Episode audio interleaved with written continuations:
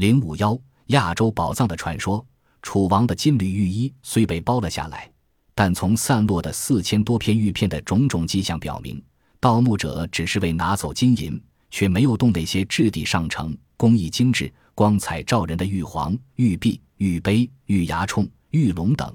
而这件剑是国宝，经清查，共有二百多件套完整的玉器。因为汉代对使用玉器是有严格的等级规定，普通人是不会有名贵的玉器。若有，则等于告诉别人这些东西来路不明，不是偷来就是盗来，会招来杀头之祸。正因如此，墓中的这些玉器得以完整保存下来，真是不幸中的大幸。但是，他们拆下了金缕玉衣的金丝。这些串起正片的金线足有二至三千克重，一件世代绝品的金缕玉衣从此金玉分家。从散落的正片来看，每片玉上都有四只以上钻孔，这些钻孔细小的只有如今最小号的缝衣针大小，且仅衣着边角工整地排列着，可以想见当年的手工艺已达到了何等程度。更何况那用来串缀的金丝又是漏得这么精细。这在两千年后的今天也是绝对精品。狮子山楚王陵的挖掘工作已近尾声，在考古学家眼里，用四千多片和田（仅新疆和田县）与制作的金缕玉衣，不是唯一，也不算最重要的宝贝。这项修复玉衣的工作已着手进行。而真正重要的是，作为国内规模最大的墓葬之一，它集中出土文物一千五百多件套。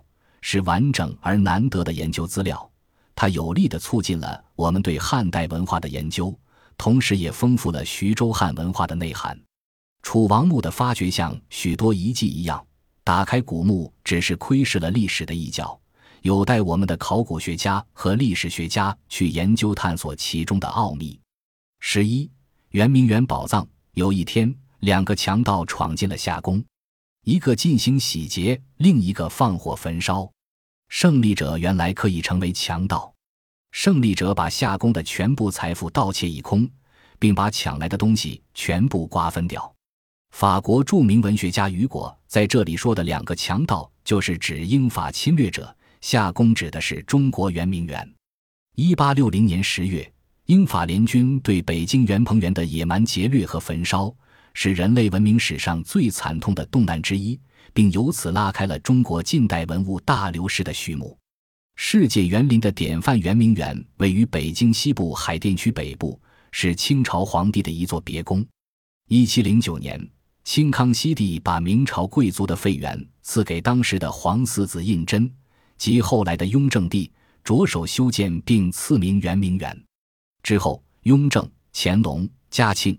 道光等朱棣用了一百五十余年，耗费大量精力，对其不断进行修缮、扩充，把它精心营建，成为一座规模宏伟、景色秀丽的离宫。雍正、乾隆、嘉庆、道光、咸丰各地每到夏秋，多在这里避暑听政，处理军国政务。圆明园是由圆明园、长春园、万春园同治朝前称启春园三园组成，所以又称圆明三园。此外，在它的周围又有许多属园，如畅春园、清漪园、静怡园及惜春园等。这些以圆明三园为中心的园林建筑，东起晋春园，西到香山一带，连绵二十华里，全园面积合计五千多亩，是人工创造的一处规模宏伟、景色秀丽的大型山水园林，不仅汇集了江南若干名园胜景。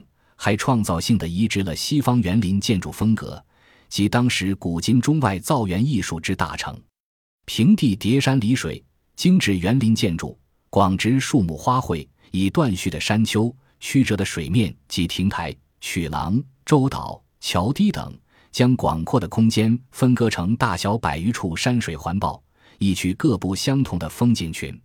园内水面占三园总面积十分之四。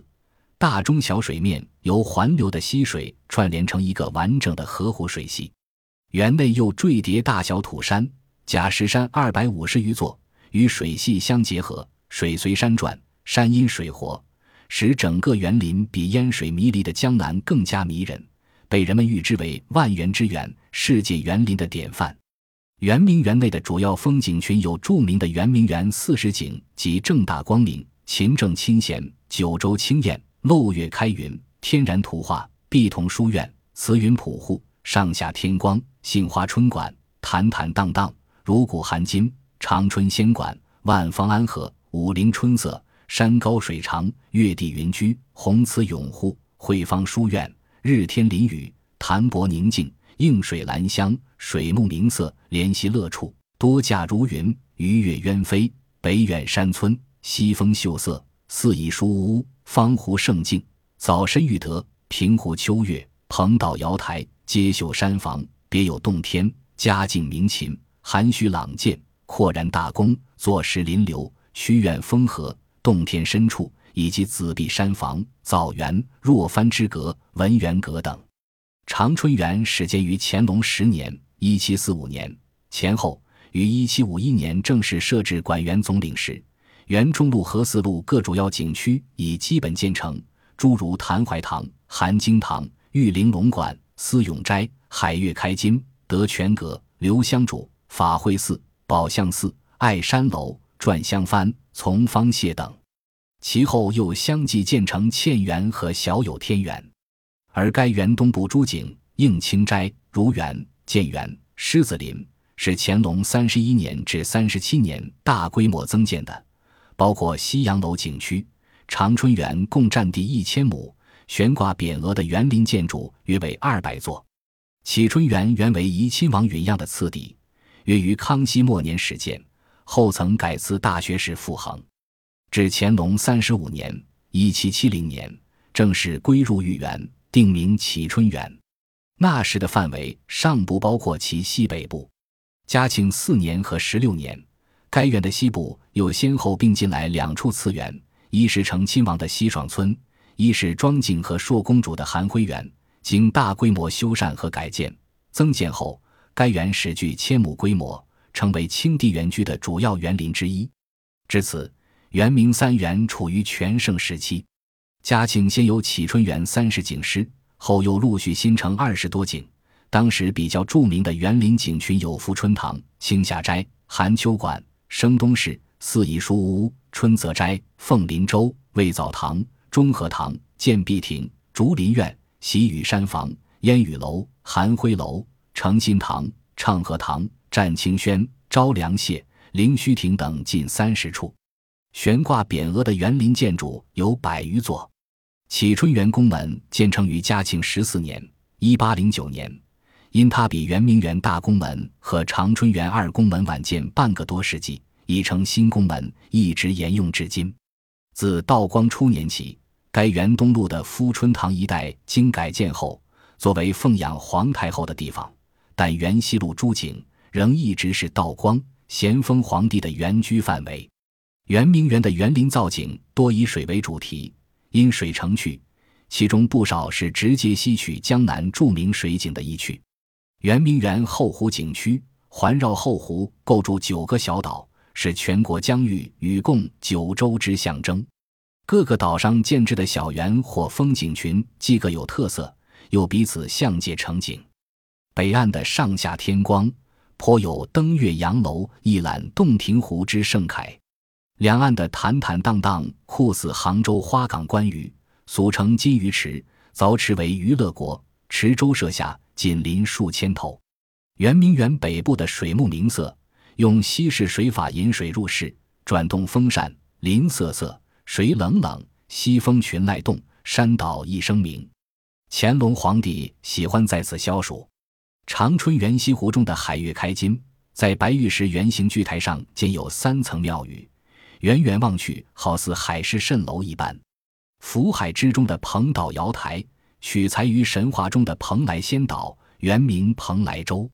雍正皇帝让工匠在圆明园的东湖之中，用嶙峋巨石堆砌成大小三岛，象征传说中的蓬莱、瀛洲、方丈三仙山。岛上建有殿阁亭台，在福海四岸，另外还建有十多处园林佳景。福海东西。南北各宽五六百米，加上四周小水域，共约三十五公顷，相当于北海公园的水面。这里水面开阔，景色秀丽，每于端午佳节在此举行大型龙舟竞渡活动。八月十五夜，清帝于此观赏河灯。冬日结冰后，皇帝乘坐冰床在福海赏游。福海实际上是圆明园的水上娱乐中心。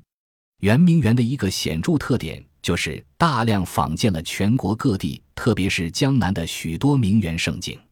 乾隆皇帝弘历曾经六次南巡江浙，多次西巡五台，东巡岱岳，巡游热河、盛京和盘山等地，每至一地，凡他所中意的名山胜水、名园胜景，就让随行画师描绘成图，回京后在园内仿建。据不完全统计，圆明园的直接摹本不下四五十处。杭州西湖十景，连名称也一字不改的在园内全部仿建。圆明园的西风秀色是雍正、乾隆二帝每于七月初七设七夕巧言的地方。这里可远借西山景色，河西岸有一组叠山，松峦峻峙，山涧之中瀑布飞流急下，在此尽是仰视有如庐山的峻峙气势，取名叫小匡庐。坐石临流，仿自绍兴会稽山阴之兰亭，建于雍正朝，俗称刘碑亭。圆明园的这座兰亭，其实峭烈，激流分柱，建有三开间的重檐敞亭。乾隆四十四年，收集到历代书法名家兰亭序帖六件，再加上大学士于敏中和乾隆皇帝自己的手迹，合为兰亭八柱册。乾隆皇帝让把此亭改建为八方，并换成石柱，每柱刻一帖，这就是著名的圆明园兰亭八柱，朗然大功。后来也总称双鹤斋，仿照盘山竞技山庄的云林石室的山石叠石而成。嘉庆诗赞双鹤斋结构年深仿惠山，名园既畅静悠闲。曲膝翘欠松犹茂，小洞崎岖石不完。武陵春色摹写的是陶渊明《桃花源记》的艺术意境。它建自康熙末年，雍正朝称桃花坞，曾是乾隆皇帝读书的地方。号称有山桃万株，